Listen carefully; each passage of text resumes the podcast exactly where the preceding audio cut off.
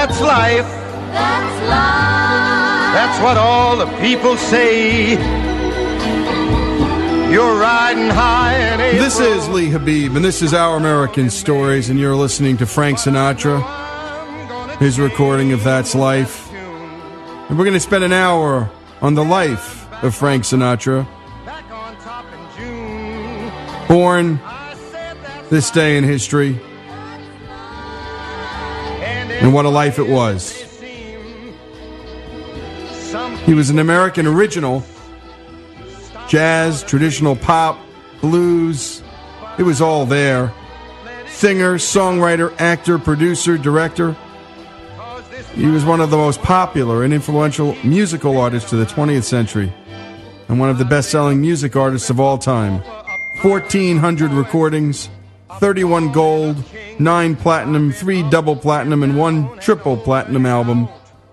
He sold more than one hundred fifty million records worldwide and appeared in sixty movies. And we're going to spend the next sixty minutes, my goodness, we could spend the next two hours talking about the one and only Francis Albert Sinatra. I can't deny it. I thought of quitting, baby, but my heart just ain't gonna buy it. And if I didn't think it was worth one single try, I'd jump right on a big bird and then I'd fly. I've been a puppet, a pauper, a pirate. The road leading up to Frank's birth was not paved with yellow bricks. On February fourteenth, nineteen fourteen, Dolly and Marty eloped to Jersey City. As Dolly's parents refused to host a wedding and did not approve of Marty. He was illiterate, inferior at boxing, and was Sicilian, whereas Dolly's family were from Genoa in northern Italy, the right side of the Italian tracks. The couple eventually moved to Hoboken, New Jersey. My mom and dad grew up minutes away in West New York, New Jersey. Sinatra was given up for dead at birth. The delivery of the thirteen-pound baby in his parents' New Jersey kitchen on this day in nineteen fifteen was traumatic. When he finally emerged, there were no signs of life, so the doctor put him to one side to attend to his mother, Dolly. It was only when the child's grandmother picked up the baby, ran cold water over him, and slapped his back that he started to breathe. This was how Frank Sinatra's life began. Frank shared this story while speaking at Yale in nineteen eighty-six. As you will hear, he is still filled with appreciation. I was born in nineteen fifteen on December twelfth, and I weighed uh, twelve and three quarter pounds, and when I was removed from her womb by a midwife, it was a problem. I didn't want to come out of there.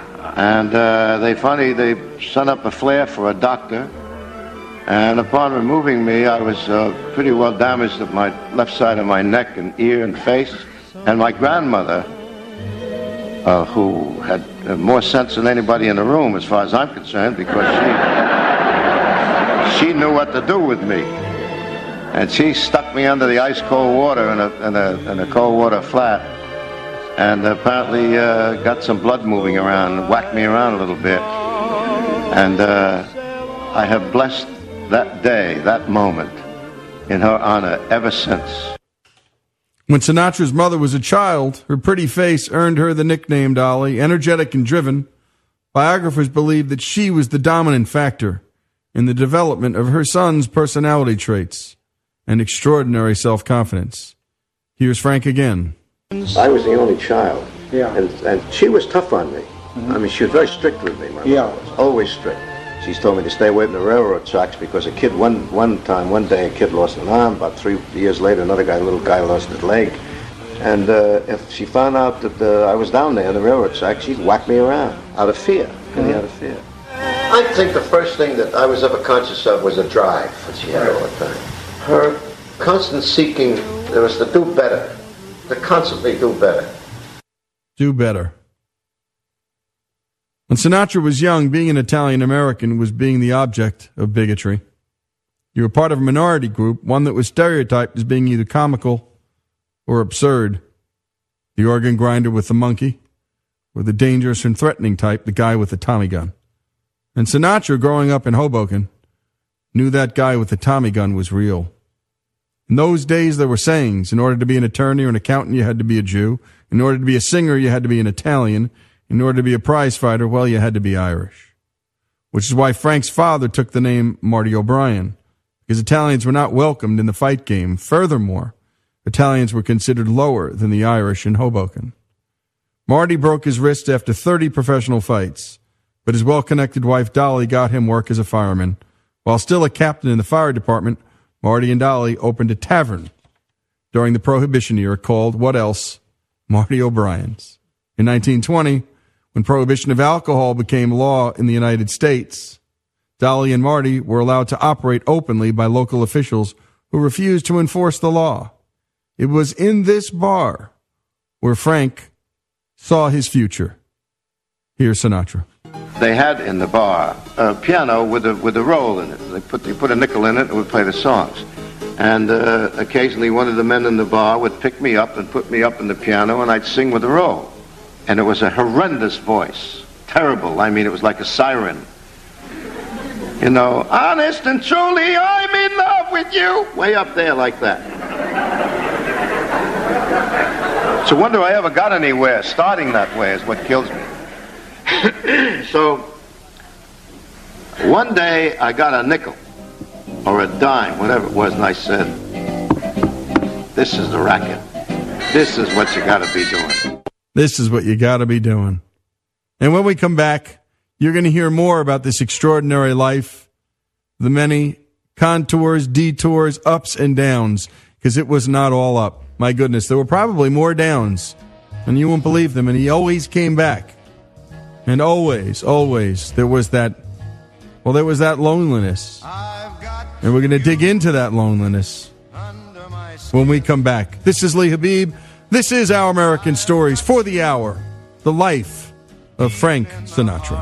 Of me, so deep in my heart that you're really a part of me. I've got you under my skin. I tried so not to give in. I've said to myself, this affair.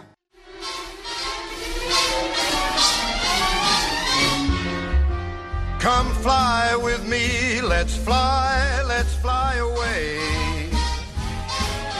If you can use some exotic booze, there's a bar in far Bombay. Come on and fly with me. Let's fly, let's fly away. This is Lee Habib, and this is Our American Stories. And for the hour, we're talking about the life of Frank Sinatra.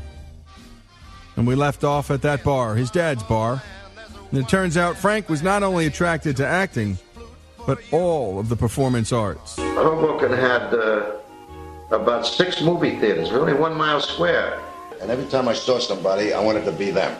I wanted to be a ventriloquist. Then I saw jugglers and all that kind of jazz. But I was still thinking about singing. I never lost that thing about singing back here. And um, I went to see performers. I mean, not anybody famous until I saw Bing. Until he saw Bing, and that's Bing Crosby, of course. And Crosby was the first great pop singer in America, and the first white singer to completely internalize the innovations of jazz, which he got directly from the great Louis Armstrong. Sinatra, who idolized Bing, decided to become a singer. He said, quote, "That's exactly what I want to do. I want to be like that." Here's a very young Frank sounding more like Bing than what we've come to know as Old Blue Eyes. But one thing's indisputable. He had immeasurable potential, and his peers noticed. I like New York in June. How about you? I like a Gershwin tune. How about you? I started singing more in school with the uh, dancers on Friday nights. Every other Friday night we had a dance in the gymnasium. And people would say to me, hey, you're pretty good. And that began to register in my head. How about you?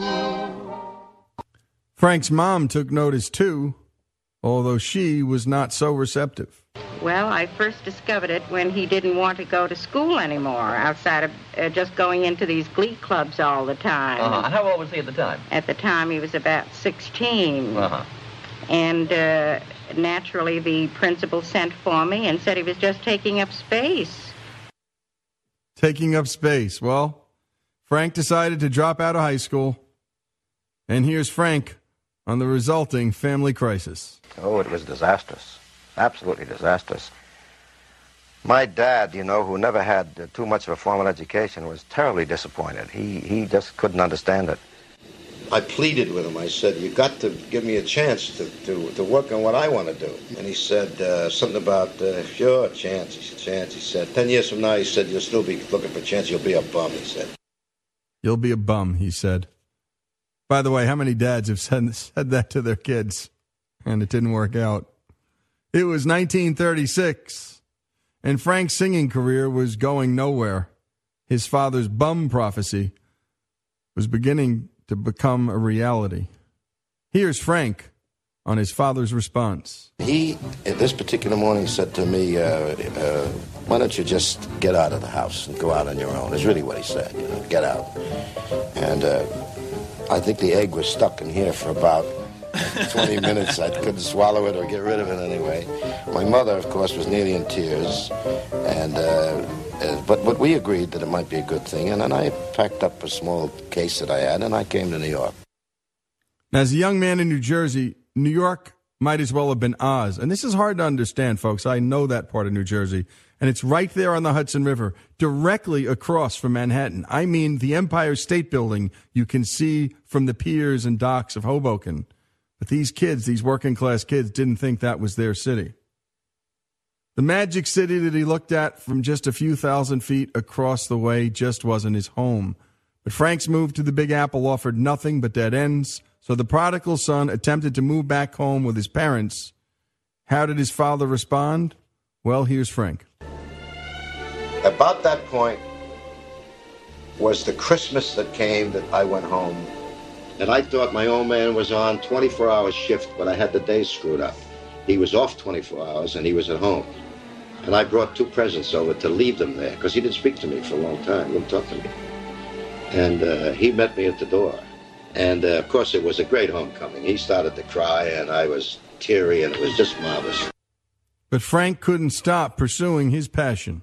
Several months after the Christmas incident, a musician friend of mine told me there was a joint called a Rustic Cabin, and they were forming a new band, and they were looking for a boy singer. I went up and auditioned in Englewood Cliffs, up near the George Washington Bridge. Got the job at the Rustic Cabin. Shortly after that, we got word that the W N E W dance parade was going to pick up the Rustic Cabin every night of the week, eleven to eleven fifteen or eleven fifteen to eleven thirty, whatever it was. Frank earned a measly fifteen dollars a week at the Rustic Cabin. But his father began to see the fruits of his son's passion. Suddenly, uh, my dad became the proudest man in the world. You know, he he couldn't wait to tell anybody, everybody or anybody that I was on a fifteen minute dance remote program from New Jersey in some roadhouse somewhere, you know. And they'd all sit around the radio and listen at eleven o'clock at night for fifteen minutes. And in those days, I couldn't sing my way out of a paper bag, but they thought it was a big star, you know. Anybody got on the radio in the early days of radio was a very big star. You bet. While Sinatra never formally learned how to read music, he had a fine natural understanding of it, and he worked very hard from a young age to improve his abilities in all aspects of music, even while he was earning some success. On his night off, Frank would take his girlfriend Nancy out on dates. Actually, it wasn't technically a date, it was a business. Frank would use his one night off to see people in the music business. Here's Frank on one of those nights that yielded a huge payoff. That's when I ran into uh, one of the men in the music business who said to me, uh, listen, he said, why don't you take some lessons? And I said, what kind of lessons? He said, vocal lessons. He said, you know, guys do that. I said, well, uh, where do you find these guys? He said, there's a guy up over the brass rail, which he said, the restaurant. He said, his name is Quinlan. He said, he's an old drunk. He said, he used to be at the Met, and he got kicked out of the Met. And he said, you ought to go up and talk to him. So I went up, and he was surly. I think he was hungover anyway, and he said, uh, who are you, and how long you been singing, and uh, why do you want to be a singer, and all that kind of stuff. I said, well, I like, I like to be a singer because I feel that uh, I have an idea about singing. Oh, he said, you already got an idea. He said, why do, we, why do you need me? I said, no, what I mean is I just need some direction. He said, I'll tell you what we'll do. If you can handle three dollars a week, he said, I'll give you three lessons a week. And I started three lessons a week, and I couldn't wait to get there every, every time I had a lesson. Mm. I couldn't wait because I knew that I was learning something. He was teaching me the proper way to sing. I still use the same exercises, and then I developed some of my own. Thanks to those bedrock vocal lessons from that drunk John Quinlan, Frank's rocket began hearing a countdown. Now I was on the air twice, once at night and one in the morning. And I got fan mail. And I'd get little postcards, two postcards, three postcards, and girls would write to me, you know, penny postcards. And I'd go and look in there right away and see if I, how much man did it get any bigger. It never got any bigger. People began to hear me. And they were saying, Jesus, you're getting better. You really, we see the difference in what's happening. It was nineteen thirty-nine. Frank was twenty-five. He just married Nancy, left the Rustic Cabin to play with the world-famous Tommy Dorsey Band. Here's Joe Stafford, who was a backup singer in Dorsey's band. We were just sitting on the bandstand when Tommy announced this new singer. Out on the stage walked this very skinny, unprepossessing-looking young man, and I thought, wow. Sometimes I wonder why I spend the lonely nights dreaming. He sang about eight bars, and that whole theater became so quiet you could have heard a pin drop. You just knew that you were hearing something. Those fingers in my head. And on the back end of this, we're going to get into the the guts of Sinatra's career, the way he got under a song, the way he got under the skin of a song. This is Lee Habib again, Our American Stories. You can go to our american network dot org and catch all of our stories. We'll be back right after this. What good would common sense for it do? 'Cause it's witchcraft, wicked witchcraft. And although I know it's strictly taboo, when you arouse the need in me, my heart says yes indeed in me. Proceed with what you're leading me to. It's such an ancient pitch, but one I wouldn't switch, 'cause there's no nicer witch than you.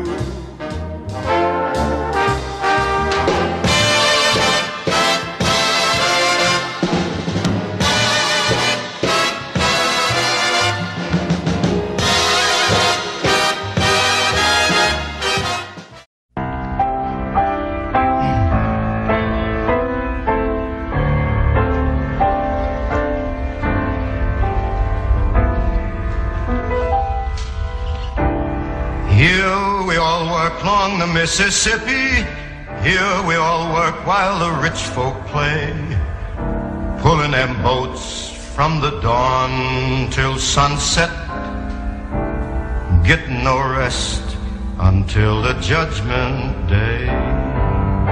This is Lee Habib, and this is Our American Stories. You're listening to Frank Sinatra singing the great Jerome Kern and Oscar Hammerstein, Old Man River from Showboat. When we picked off, we found out he had just gotten a gig with Tommy Dorsey, and Dorsey gave Frank one of the biggest platforms to stand on in the entire music business. But as multi-Grammy and Academy Award-winning songwriter extraordinaire Sammy Kahn and Frank himself disclose, it's this, that Dorsey gave Frank something even bigger than a gig, something that would shake Sinatra's iconic vocalizations. Tommy Dorsey had this incredible, incredible breath control. Without breathing against...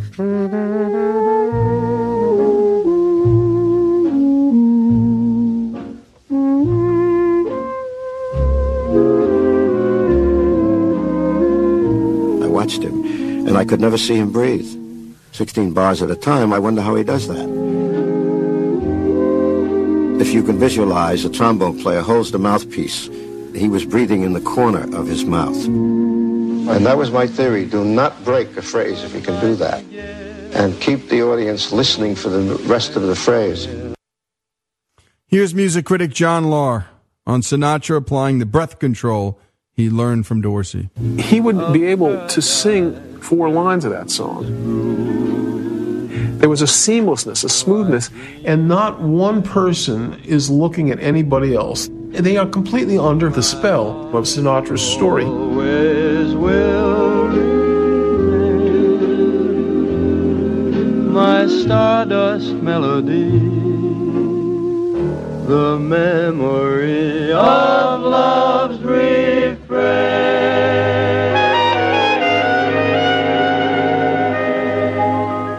After this, Frank's career took off. Sinatra Mania was in full effect. He signed with Columbia Records in nineteen forty-three and was one of the most recognized men in the country. Frank had his struggles, though. He divorced Nancy, got remarried in nineteen fifty-one to actress bombshell Ava Gardner. But shortly after his marriage to Ava, Frank's singing career began to stall. His marriage was failing, and his popularity it was crashing. Frank took to the bottle. Here's Sinatra himself recalling a, recalling a remorseful New York City night. I became an out-and-out drunk. I mean, I was bombed all the time. But God bless Tootsies. I never paid a damn for Tootsies. Drink up, drink up, all you people. So at four o'clock, of course, this night, he ain't dago. He said, you better go home. Order! Now, he was on fifty-second street. I was staying at Jimmy's. fifty-seventh street. I walked out and it was like twenty degrees. Have fun. So I started walking and walking, walking. Suddenly I don't know where the hell I am because the booze really hit me. It really hit me like a sledgehammer. And the next thing I knew, there was a flashlight in my eye and somebody was shaking. And the laughs on. You're going to have to get out of here. Come on, get up. And the cop grabbed my arm and then he looked at me. You Sinatra? The cop was not the only one to witness Frank's drunken distress. Here's Frank's closest friend, Sammy Davis Junior I was in somebody's car in New York. We stopped at a light and I saw him coming past the Capitol like this. Walking down the street, coat collar, a hat, and, and was alone. It was the first time I'd ever seen him alone. And nobody was stopping him and nobody was doing anything. And nobody cared. And nobody cared. Frank hit rock bottom. It was nineteen fifty-three, and a film about the attack on Pearl Harbor called From Here to Eternity was being cast, starring acting legends Burt Lancaster, Donna Reed, and Montgomery Clift. Frank lobbied hard for the part. I spoke to uh, Harry Cohn, who was then the head of Columbia Pictures, and uh, I said, I'd like to play that. He said, well, he said, you've never done a dramatic role. You're a guy a sing and dance with Gene Kelly. And I said, but that's the kind of thing I think I can do. Ironically, it was his rocky marriage to Ava that got him the part. Here, Frank's daughter, Tina, daughters, Tina and Nancy Sinatra Junior detail the phone call Ava made to the contentious president of Columbia Pictures, Harry Cohn. Their marriage was not going swimmingly, but he had to get back on his feet. She knew that better than anybody. She placed the call to Harry and said, you know who should play Maggio, don't you? That son of a husband of mine. It's pretty funny, yeah. It worked. They tested Sinatra and he got the part. It was perfect for him. All he had to do was make the audience laugh and cry at the same time. A very hard task for the most seasoned actor, but a skill Frank had been successful with throughout his singing career. But this was acting, not singing. The execution was completely different. Like he had done in the past, Frank went looking for direction. He got it from the director of the picture, Fred Zinnemann. Here's Frank. And one time in Honolulu with Freddie, I said, must be something missing in my script. It went from scene number one sixty-two to one sixty-four. And he said, well, do something, you know. What would a drunk do at the bar? And I said, well, drunks do a lot of things at bars. Bartender, whiskey. Large whiskey. Excuse me. Hey, buddy. Sam. Hey, coming out, fellas, the Terry Gimbel's basement. Stand back there now. Here we go. A seven for Daddy. Five deuce. E seven. Snake eyes. That's the story of my life. Frank got paid a pathetic eight thousand dollars for eight weeks' worth of work. It didn't matter to him. He was as hungry as ever, and his passion showed up on the big screen. I think what made people enjoy it and like it was my inner love for doing it and wanting it and needing it so badly. On March twenty-fifth, nineteen fifty-four, Frank was nominated for his role in From Here to Eternity with an Oscar. They opened the envelope and... the winner is Frank Sinatra. Frank was back on top again. But what he did immediately after receiving his Oscar is far from the usual all-night celebrating. Here's Frank's daughter, Tina Sinatra. I think that everybody was disappointed there wasn't some extended celebration. He wanted to be with himself. He said, I just went home, parked the car, and I walked. I walked. Now, this is not terribly surprising. After all, Frank was the poet laureate of loneliness. His songs were haunted by it, and for all of his fame, Frank loved solitude. Frank and Ava soon divorced, and a few years later, he wed a young actress named Mia Farrow. Here she is offering a very unique look into the man, his persona, and his music. The way I saw it, there was this person that was so, so shy. You can see it in pictures sometimes when you see him looking at me. We were both shy people. So there was this Frank, and then there was another version. In Las Vegas, these people who would show up, I didn't know them from anywhere else, and they came and they called women broads. They only related to each other, the men. They told jokes, and they drank, and they gambled. And I, and I did meet mafia people. If the evening went on late enough, he might just say, let's go to London. And he would call his pilot, and next thing we'd be in an airplane. I learned to bring my passport to dinner. Ring-a-ding-ding. Before he made a record, or before he opened in Las Vegas, he would stop smoking for six weeks. And he wouldn't drink, he wouldn't smoke. I remember him telling me that he would never sing um, songs that were popular at the time, What Kind of Fool Am I? And he said, I would never sing that song. He said, because uh, I, ca- I can't sing what I can't feel. I can't sing what I can't feel. That's part of the reason we were attracted to Frank, I think. This time, his voice was always confiding something. He wasn't busy emoting. He was busy connecting. And this gives his voice its extraordinary sympathy and relatability. This is Lee Habib. This is Our American Stories. When we come back, more with Frank Sinatra. Can we make one?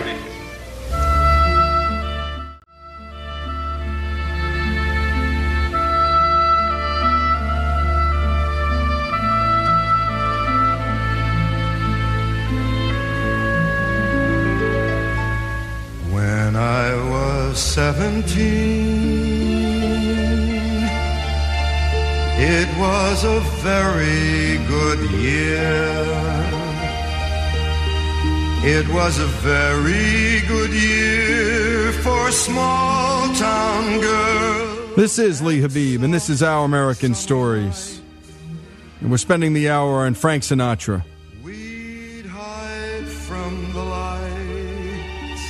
And you're listening to him singing one of the great Capitol recordings. It was a very good year. When I was seventeen. And unlike most of the singers we hear on the radio, Frank was confessing to us. and this always gave his voice extraordinary sympathy and relatability. He sounds the way you would sound if you could speak the things you feel, if you dared to. It was a very good year. It was a very good year for city girls who lived up the stair with all that perfumed hair, and it came undone. On January twenty-fourth, nineteen sixty-nine, Frank lost his father. Like many Americans, Frank had been silently strong through the assassinations of John F. Kennedy, his brother Bobby, and then Martin Luther King. But when his father died, something in Sinatra snapped. Here he is sharing a story about his father who struggled to share how proud he really was of his son, while literally behind closed doors, his father was beaming with pride for his son. My father loved me, if possible, more than my mother, but she never showed. He never wanted to, to open up with me. He was a terrible introvert. For instance, I went to the firehouse when I appeared at the Paramount. I said, "My dad around?" He said, uh, "We think he's upstairs." Won't you? When I came up, he was standing in front of the door of the locker, shaving. Some speed, follow my lead. As I approached him, he apparently saw me and slammed the door. But I had already seen in the mirror.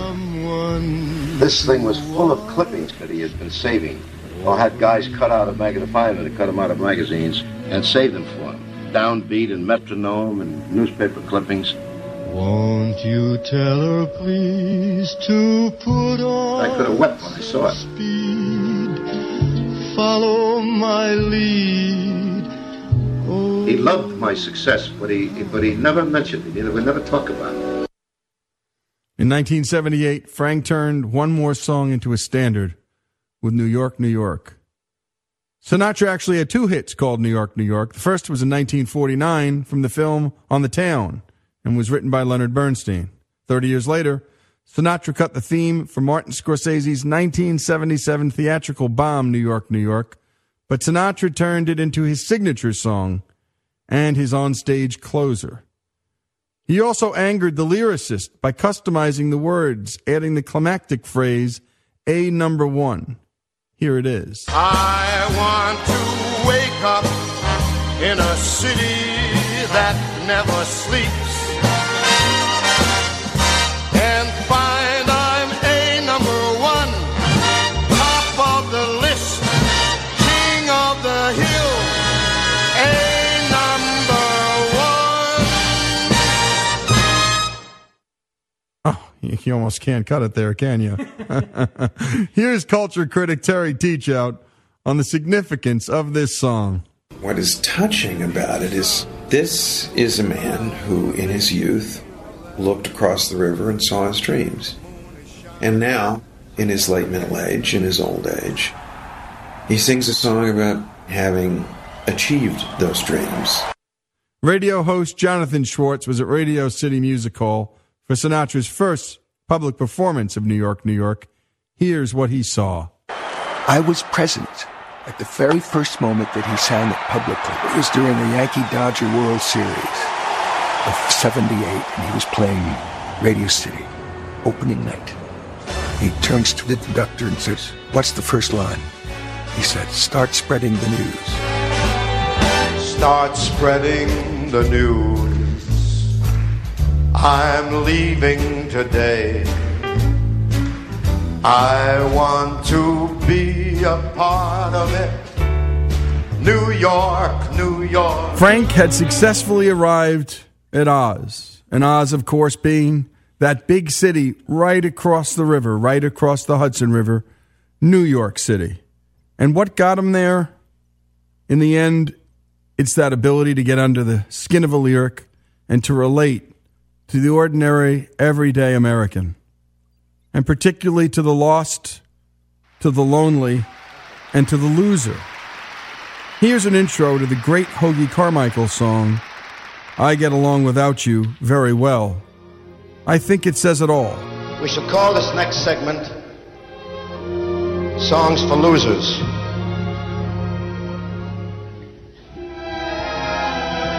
These are songs of unrequited love and girls running away from home and all that kind of jazz.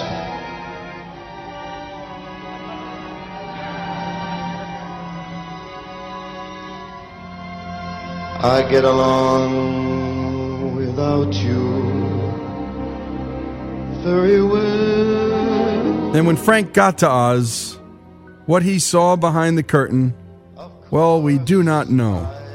One thing seems apparent. Frank found meaning, pleasure, and deep satisfaction by touching those who listened to his music. In a nineteen sixty-three Playboy interview, Frank said this, quote, whatever else has been said about me personally is unimportant. When I sing, I believe. I'm honest. If you want to get an audience with you, there's only one way. You have to reach out to them with total honesty and humility. This isn't a grandstand play on my part. I've discovered, and you can see it in other entertainers, when they don't reach out to the audience, nothing happens. You can be the most artistically perfect performer in the world, but an audience is like a woman. If you're indifferent, Ensville. That goes for any kind of human contact. A politician on television, an actor in the movies, or a guy and a gal. That's as true in life as it is in art.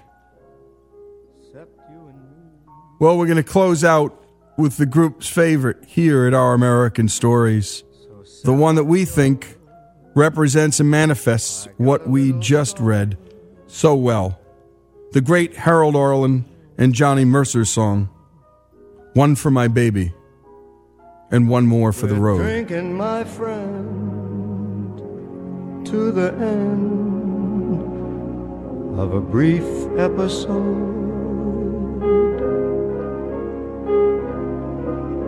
Make it one for my babe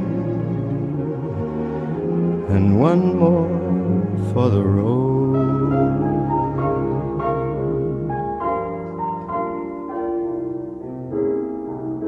I got the routine, put another nickel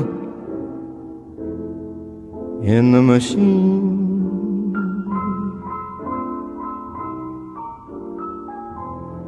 Feeling so bad, can't you make the music easy and sad? I could tell you a lot, but you've gotta be true to your code. Just make it one for my baby and one more for the road.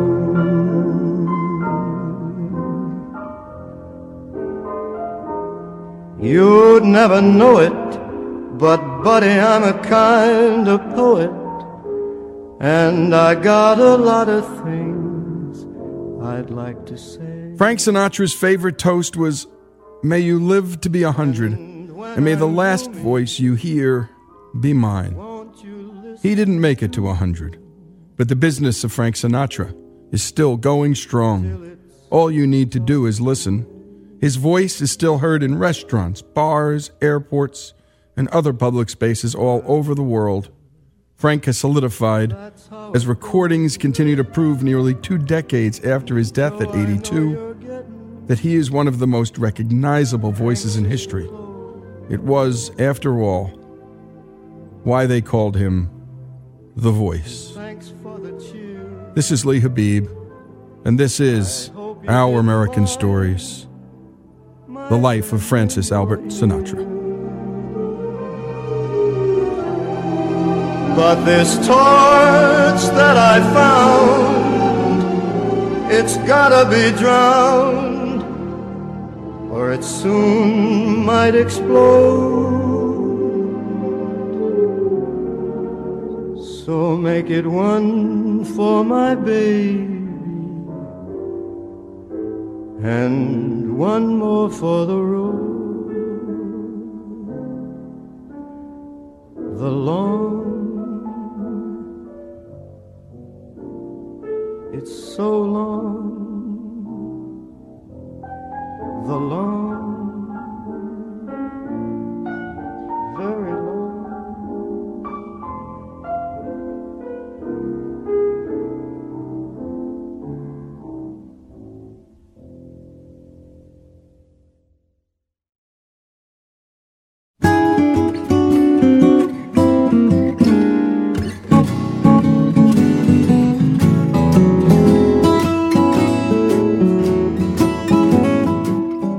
Our American Stories. The first state to recognize Christmas as a holiday was Louisiana in eighteen thirty-seven. By eighteen sixty, only thirteen states recognized Christmas as a legal holiday. Five years later, by eighteen sixty-five, that number had gone from thirteen to thirty-one. What happened? The Civil War happened. The nostalgic yearning for Christmas at home during the war happened. What also happened were the little gestures that occurred on the battlefield during unofficial Christmas truces between the blue and the gray. So after the war, one of the ways President Lincoln saw to reconcile the nation was through Christmas. In eighteen seventy, Christmas was made a national holiday. Let's now take a look and see what's under the hood of this story.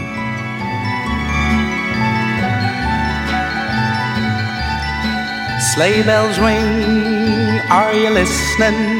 Ah, Christmas. Up goes the tree, on go the lights. An exciting season of presents and parties only a Scrooge could hate. But where did all the traditions start? Why do we bring huge evergreen trees into our homes? How did Santa get the red suit, the sleigh, and the eight reindeer? And what about Rudolph? Today we are going to pull back the curtain to unveil the hidden history of our cherished Christmas holiday. These days, cities and towns seem to be dressing up earlier and earlier for the Christmas season. There are Santas at every shopping mall from coast to coast. And there are lights, lots and lots of lights. We liked lights. As little kids, I think we all jumped in the family car and drove through different neighborhoods to see the lights. The first Christmas lights were invented in eighteen eighty-two by Edison Company Vice President Edward Johnson. Later, General Electric offered a string of twenty-four bulbs for twelve dollars, which is equal to two hundred eighty dollars today. This bright idea is often credited to a New England telephone worker. The real inspiration came from his job, where he worked for the telephone company, and it was, you know, the little light bulbs in the early telephone switchboards. That gave him the idea for what we now know as Christmas lights. What child is this? The Christmas story is one we all know. After a rude refusal by a local innkeeper, Mary and Joseph bedded down in a barn in Bethlehem, where they gave birth to a son, the Son of God. Those are the biblical origins of Christmas. But centuries before Jesus walked the earth, early Europeans were celebrating light and birth in the darkest days of winter. Every December, on the shortest day in the year, when the earth was tilted furthest from the sun, came the winter solstice. It marked the darkest day of the year, but also the time when the promise of longer days gave cause to celebrate. To honor the occasion, ancient Norse tribes held a twelve-day festival they called Yule. You have the crops brought in, you have the meat being slaughtered, you slaughter some of the farm animals because you can't feed them during the dark days of winter. So there's a lot of meat on hand. The beer has been made. It's perfect time for a feast. Fathers and sons dragged home the biggest log they could find and set it on fire. This Yule log burned for all twelve days of the feast, and they brought evergreens, firs, and holly into their homes. Over the centuries, the concept grew. and later it was co-opted into our modern Christmas tree custom. Today, picking out a tree is a family tradition. And in any given year, American farmers are growing three hundred fifty million trees on fifteen thousand Christmas tree farms. That's one Christmas tree for every man, woman, and child in the country. Here's Nigel Manley, director of the Rocks Estate Christmas Tree Farm in Bethlehem, New Hampshire. The biggest thing that I've heard from customers is, particularly with the balsam fir, when you open the door when you come home from work, you can smell that tree in the house. And that scent is what makes Christmas for them. That's the biggest thing for the Christmas trees. So what does any of this have to do with the birth of Jesus two thousand years ago? After all, that is where the story of Christmas all begins. But how do we know what we know about the birth of Jesus? We actually have two different sources from the New Testament for the Nativity. We have the Gospel of Matthew, and we have the Gospel of Luke. They don't refer to one another, they may not even have known about each other, and they tell us two different sets of things about what happened for Jesus' birth. And what we tend to do is we put these two stories together to get a kind of full picture that we call the Nativity. Matthew's Gospel gives us the Star of Bethlehem and the wise men. And no, contrary to popular belief, there were not three of the wise men. The Bible only mentions that they brought three gifts for the baby Jesus: gold, frankincense, and myrrh. But the exact number of wise men is not included in the scriptures. There's a kind of symbolic value to these gifts. What they're doing is they're bringing really, really precious goods to honor this child with a very humble birth. And there's a, a message there about how we need to recognize this birth isn't really humble at all, because this is a king being born. This is the first example of Christmas gift giving. But nowhere in the New Testament is it recorded when this birth actually happened. One of the few things that all scholars seem to agree on is that Jesus wasn't born in the wintertime. Now I know that's a terrible thing to say, but let me explain. The early followers of Jesus Christ weren't concerned with marking his birthday, partially because they expected his imminent return. So why bother creating a birthday? But this didn't prevent early Christian scholars and present-day historians from trying to speculate when he was born. The one thing you will get from their estimates on Christ's birth is that they all occur in the springtime. And that makes a great deal of sense, because one of the few details you'll find in the gospel accounts of the birth of Jesus Christ is that it was at a time when the shepherds were with their flocks in the fields. That could not have been in December, because what we do know about the traditions of ancient Judea is that at that time shepherds took their flocks indoors so they wouldn't get cold at night, starting in November, and they wouldn't bring them back out again until March. So how did Jesus end up with a birthday on December twenty-fifth? Long before Jesus was born, the Romans celebrated many pagan holidays, particularly in December, and these end-of-year festivities set the stage for our modern Christmas holiday. One Roman holiday was Saturnalia, which began on December seventeenth and was a series of parties that would last anywhere from three to five or maybe seven days. You can think of it as sort of a, a big office party, but in togas. And only three laws governed Romans during the holiday. Number one, all businesses should be closed except bakeries, cookeries, and those that tend to sport and solace and delight. Number two, anger, resentment, and threats are strictly forbidden. Number three, no discourse shall either be composed or delivered, except it be witty and lusty, conducing to mirth and jollity. The second party is New Year's. It was a five-day party, and it was quite enjoyable as well. And then in between Saturnalia and New Year's, there was already a birthday celebration for a Roman-related god on December twenty-fifth. That god, Mithras, was born and honored on December twenty-fifth. After Christianity became Rome's official religion in the fourth century, leaders chose to absorb pagan traditions rather than outlaw them, but in a prelude to those who complain today about what a shame it is that we don't celebrate Christmas the way they used to, that Christmas has been commercialized. Well, sixteen centuries ago, Archbishop Gregory of Constantinople urged that the Christmas celebration be conducted after a heavenly and not an earthly manner. And he warned his congregants against feasting to excess, dancing, and crowning the doors. But as the church continued to absorb various ancient traditions, what emerged were two experiences of Christmas, one sacred and one secular. Each of these Christmases also had their own separate music, just like we have today. You have hymns in the church, they're sacred music, and they're sung in Latin. And you find gradually the development in the twelfth century of Christmas carols. And Christmas carols are sung in the vernacular. They're not in Latin. They're languages everybody knows. And people enjoy these songs and people sing them together. And very quickly there gets to be the tradition of not singing these songs in church. But medieval caroling was not just about caroling. It was about drinking. At every door, revelers begged for a gulp from the household punch bowl, getting drunker with every note they sang. So what Christmas looks like doesn't look an awful lot like a sort of solemn, biblically oriented holiday. It looks like something else. It looks like it's always looked, frankly. It's this kind of festival of celebration and revelry.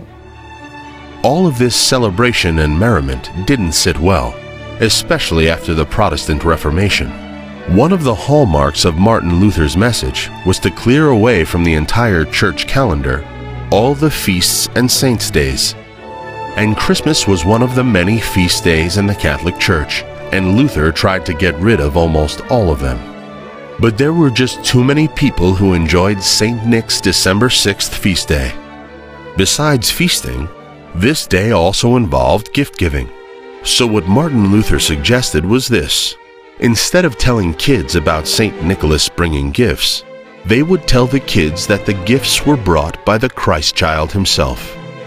How do you say Christ child in Luther's German language? Christkindl. That's right, Christkindl. Well, Luther's attempts failed, but Christkindl got swallowed up by Christmas and got transformed into Kris Kringle, yet another endearing name for the big man in the red suit. So why did Luther declare a war on Christmas? He did because it wasn't mentioned in the Bible. One of the messages of the Reformation was go back to the Bible. Don't add to it, don't subtract from it. Part of the logic behind that argument was expressed by an American Puritan of a later generation, Ezra Stiles, who was one of the first presidents of Yale College, who said this: had it been the will of Christ that the anniversary of his nativity should have been celebrated, he would have at least let us know the day. By the seventeenth century, Christian reformers were losing patience with the rowdier Christmas traditions. They decided to ban Christmas altogether. There's a kind of backlash against Christmas. Among Protestant groups, you find a desire to not celebrate Christmas, a repudiation of Christmas as kind of a Catholic invention, frankly, something that the Catholic Church had allowed happen. In sixteen fifty-two, England banned Christmas. Ministers who preached about the Nativity on Christmas Day could be imprisoned. Churches risked fines if they tried to decorate their buildings. The law said that shops must stay open on Christmas as if it were any other business day. Now this was the law, but nobody said it was popular. Although people believed the Puritans had a lot of religious substance on their side, they enjoyed Christmas. But Christmas would have an equally hard time in New England during the early seventeenth century. Pious settlers from England looked upon Christmas with suspicion. The newly formed Puritan colony of Massachusetts wanted no part of the holiday, and in sixteen fifty-nine, it banned Christmas too. The Puritans of New England were very well aware of the pagan associations with the celebrations of the winter solstice, and they wished to avoid any kind of association with that. One Puritan commentator said that Christmas was chastity's shipwreck. And another one in Boston said that men did more dishonor to Christ on the twelve days of Christmas than they did the entire twelve months of the year.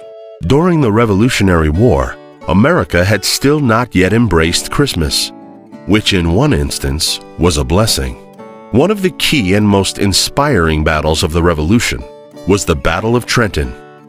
This battle has been immortalized in the famous painting of Washington crossing the Delaware River, as he boldly stands at the front of the boat next to an American flag. Washington made that crossing on Christmas of seventeen seventy-six. One of the primary reasons that the Americans were able to prevail was because they surprised the Hessians, the German mercenaries who worked for the British, and the British at Trenton, New Jersey, because they were all drunk. They had been celebrating Christmas, but the Americans did not. As the American colonies spread down throughout the southern coast, the settlers were less enthusiastic about banning Christmas because a great many of them were Catholic immigrants. And once Protestants got exposed to Christmas, they found it very attractive. By the mid seventeen hundreds, they had adopted many of their European Christmas traditions, keeping the rowdy Christmas behavior of the past alive. Early Republic records are full of instances where people in, you know, a gentleman's home in Virginia, they're having a nice Christmas dinner when the local rowdies get word of it and pound on the door, and they go through this very ancient ritual of give us some food and drink or we're going to throw rocks through your windows. And so there's both those traditions are, are still there. But as America matured, so did its Christmas customs. Respectable middle-class Americans wanted to take the rowdy Christmas, the public Christmas that took place outdoors, and move it indoors. I mean, these are people who had property. They were afraid of destruction. They were afraid of losing things that they owned. So they want to take this public rowdy event and take it from the streets and bring it into the home and make the focus of Christmas around the family, around this private gathering that takes place in the house. This effort was most deliberate and most successful in rapidly expanding New York City. The city that never sleeps has shaped the modern secular Christmas more than any other city in the world. And it's really because of the efforts of two very gifted New Yorkers who lived there in the eighteen hundreds. They would reinvent old world Christmas customs to create our modern American holiday. And they would mold our image of jolly old Saint Nick. New York in the eighteen hundreds was a city that was alive with change. The population was booming. There was new industry. There were the new stores that were growing up that provided the foundation for what became the commercialization of Christmas. But it was not only a city that was alive with change, it was also a city that was alive with new ideas. Clement Clark Moore, a New York professor of Oriental and Greek literature, who helped create New York's Chelsea neighborhood and design Saint Peter's Episcopal Church, had an idea that would change Christmas forever. In eighteen twenty-two, he wrote a fifty-six line poem he called A Visit from Saint Nicholas, better known today as The Night Before Christmas. Almost single-handedly, he created the modern American version of Christmas. What's really interesting about Moore's poem is it distilled various traditions in the early nineteenth century and put them all together and added his own, Moore's own imaginings. Moore's poem becomes a path-breaking moment, a watershed in how Christmas is celebrated. Moore's subject was Santa, as we know him today. His inspiration? Two legendary Christmas figures of the old world. One was Saint Nicholas, a fourth century bishop renowned for gift-giving, legendary for leaving presents in stockings. The other was Sinterklaas, the Dutch version of Saint Nicholas. Sinterklaas had merged a bit with Odin, the Norse pagan god of Yule, who flew through the sky on an eight-legged horse. Before the mid nineteenth century. Santa Claus comes in different shapes and sizes. He arrives, you know, on a boat, on a horse, uh, on a sleigh, and all of that sort of codified and narrowed down in America, largely in New York City. Both old world legends were rich in details, many of which Moore chose to leave out. One omission was a bizarre, dark, devil-like sidekick of Saint Nicholas named Krampus, or Black Peter, and Krampus brought a switch to punish naughty children, or worse. They had horns, long red tongue covered with fur, tail, and hoof, and he would come into the room right after Saint Nicholas. And one scene in particular shows two little boys cowering because outside the door is this devil figure, Krampus.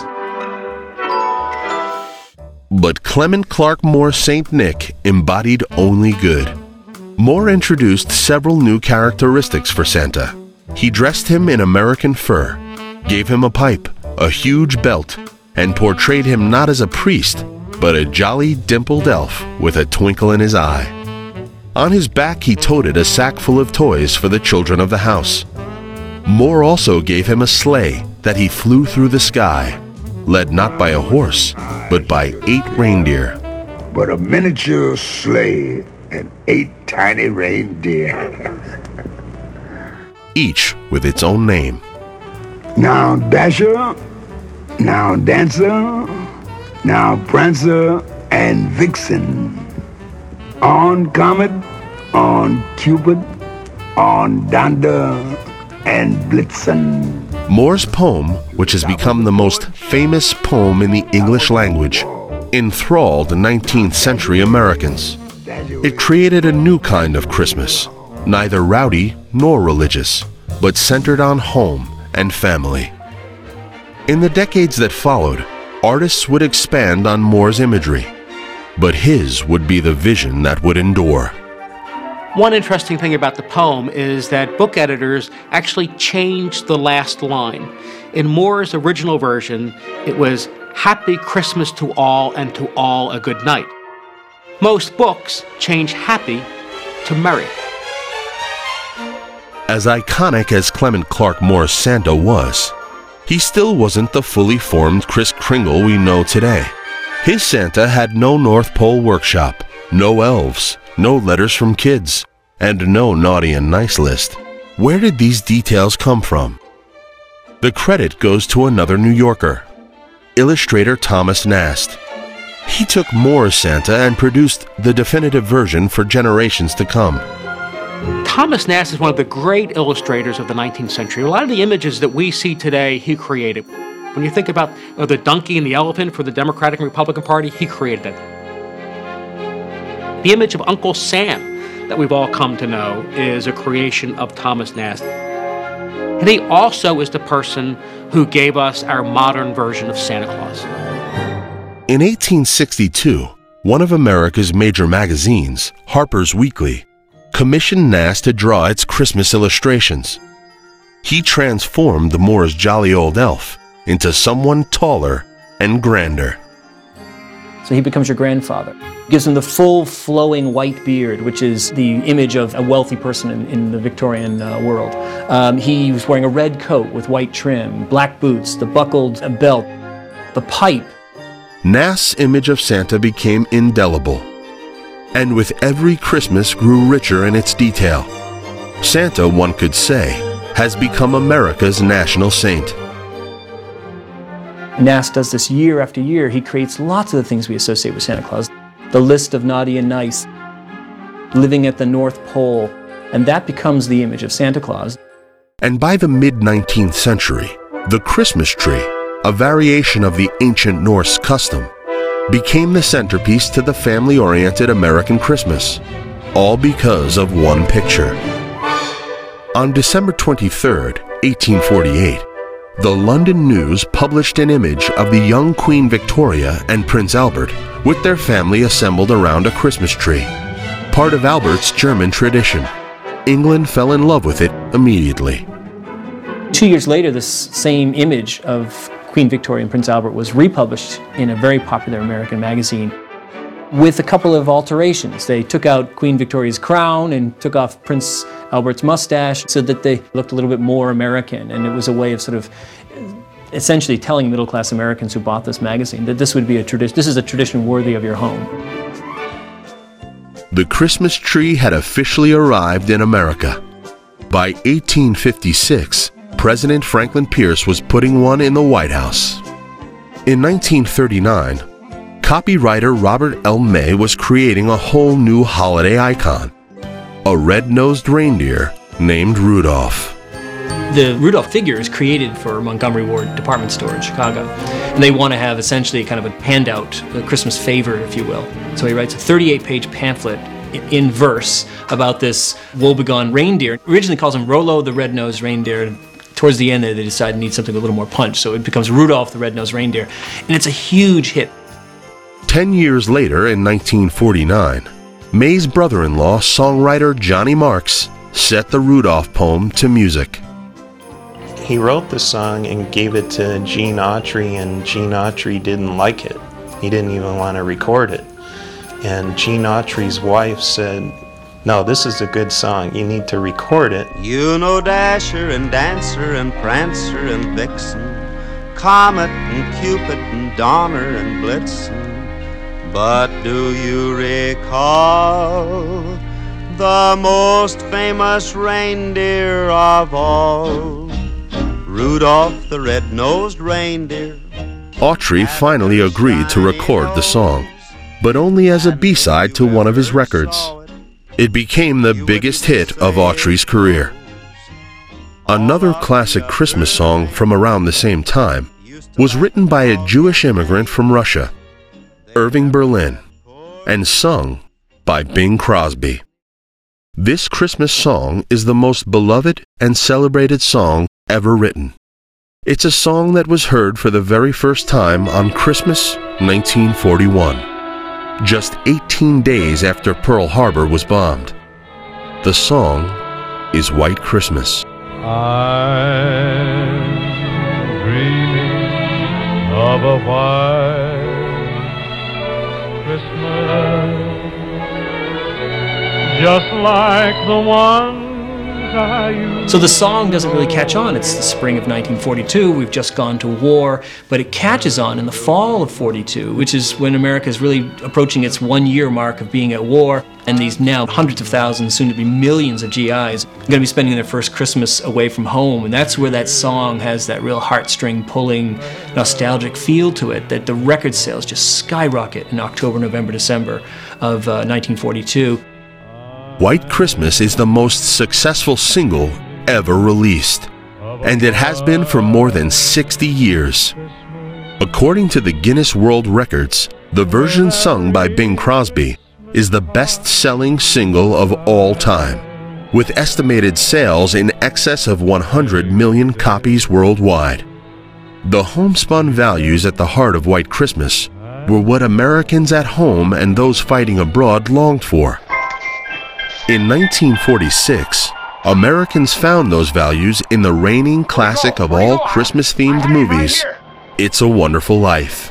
It's a Wonderful Life started life uh, as a short story called The Greatest Gift by uh, Philip Van Doren Stern, and it wound up in the hands of Frank Capra, who had just come back from World War Two, uh, where he had shot the Why We Fight series of, of propaganda films for the U S Army. The Oscar-winning director crafted a sentimental masterpiece about a man named George Bailey, a man who sees the world as it would be had he never been born. Mother, what do you want? Mother, this, this is George. I, I thought sure you'd remember me. The impact this movie has had on the movie industry can be seen in every Steven Spielberg film. For inspiration, Spielberg has said that he watches It's a Wonderful Life before starting any new film. And whenever he goes on location for a new film, he takes along a copy of It's a Wonderful Life to show his cast how movies should be made. And it also must be said, the kiss between Jimmy Stewart and Donna Reed is hands down the greatest kiss in movie-making history. Now you listen to me. I don't want any plastics, I don't want any ground floors, and I don't want to get married ever to anyone. You understand that? I want to do what I want to do. And you're... and you're... George, George, George. The broadcast success of It's a Wonderful Life proved that Christmas and television were a powerful combination. By the nineteen sixties, baby boomers were enjoying a golden age of holiday T V. There was a golden age of Christmas specials that began about in the mid sixties and went into the mid seventies. These specials were aimed specifically at children, although were sophisticated enough to entertain the adults that were in the room. After Mister Magoo's Christmas Carol in nineteen sixty-two came a flurry of animated specials. But in nineteen sixty-five, one Christmas special featuring a little round-headed kid seeking the true meaning of Christmas topped them all. Here's Lee Mendelson, the executive producer for A Charlie Brown Christmas. In nineteen sixty-five, we got a call from the McCann Erickson advertising agency who represented Coca-Cola. They said, have you and Mister Schultz ever thought of doing a Charlie Brown Christmas show? And I lied and said, absolutely. So I called uh, Sparky, our nickname for Mister Schultz, and said, um, I think I just sold a Charlie Brown Christmas. And he said, what's that? And I said, it's something you're going to write tomorrow. Mendelson and animator Bill Melendez had to create an animated special in just six months. They made radical creative choices, like using child actors for the voices. Here's Peter Robbins, the voice of Charlie Brown. I was nine years old, they were eight years old, seven years old. We're all in one recording studio, bouncing off the walls, playing with the drums and stuff, because it was a recording studio where, like, the Doors recorded their albums. The work progressed, but time was running out. We did end up finishing it just like a week before it went on the air. Then we took it to C B S, and the three fellas there didn't like it at all, and they said, we're going to have to run it, because it's scheduled for four days from now, but, you know, nice try, but it, it just doesn't work. So as we went through these minefields, it's amazing it ever even got on the air. One issue that concerned everyone was Schultz's insistence that the show quote the Bible. One of us said, you know, do you really think we can, you know, animate a kid reading from the Bible? Do you think we can get, get this through? And I remember he said at the time, well, if we don't do it, who will? Isn't there anyone who knows what Christmas is all about? Sure, Charlie Brown. I can tell you what Christmas is all about. And there were in the same country shepherds, abiding in the field, keeping watch over their flock by night. And lo, the angel of the Lord came upon them. Bill staged it in a very, very simple format. For unto you is born this day in the city of David a Savior, which is Christ the Lord. And the way that wonderful actor, Chris Shea, read it. And suddenly there was with the angel a multitude of the heavenly host praising God, and saying, Glory to God in the highest, and on earth peace, goodwill toward men. It became, you know, one of the really indelible moments, probably in animated history. That's what Christmas is all about, Charlie Brown. Then, in nineteen eighty-three, author and humorist Gene Shepard immortalized his childhood in an autobiographical account of one boy's Christmas. Here's screenwriter of The Christmas Story and the voice of Ralphie as an adult, Gene Shepard, telling us about his real-life childhood encounter with Santa that inspired the most memorable scene in the movie.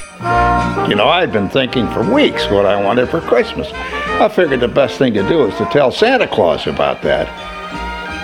And I looked up at that Santa Claus, and he had these big, watery blue eyes and a huge beard and all, and he's looking me right in the eye. And he was so impressive that my mind went blank. Ho, ho, ho, ho, and what's your name, little boy? It's like if all of a sudden you're, you're sitting on the president's lap, and he says, what would you like me to pass in legislation, Sonny? I mean, your mind's going to go blank. You can't remember any of this stuff. And so at that point, Santa Claus looked at me and he says, all right, how about a football, kid? How about a nice uh, football? A football. I wanted a B B gun. So he pushed me off his lap, and this elf grabbed me and threw me down a slide that went down into the snow. And I laid there for a minute, and I knew that I was not a fit person to talk to the great. Santa Claus was obviously a star. These days, the glow from our holiday lights and television sets help banish the cold, dark winter nights the way the Yule logs and bonfires once did a thousand years ago. People make up holidays. Traditions are invented.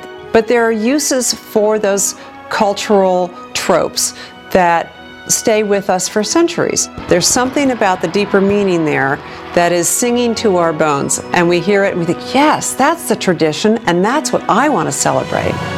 For as long as we can remember, we bring in our greens and turn on the lights. We hang our stockings and sing our carols, in church and in the streets amidst the chaos. We even find time to rejoice at the birth of a child two thousand years ago. Something touches American somewhere down deep in his belly button about Christmas. He can't really explain what it is about Christmas that he enjoys so much. He just knows that when all those red and green lights go up, you know, on the street, and you see Santa Clauses walking around with their bells, there's something happens to you. You enjoy it. Now, you can be cynical all you want, but you still enjoy it.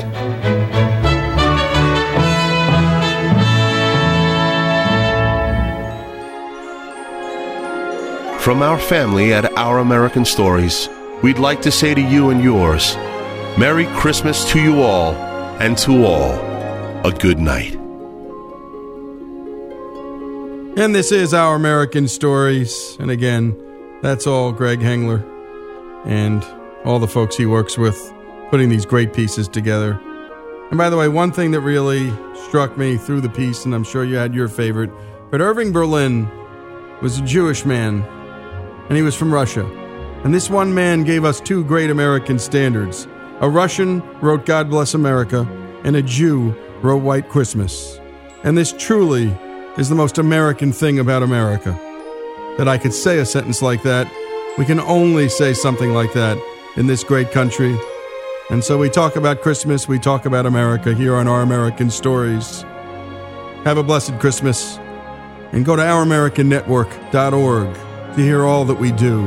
That's our american network dot org.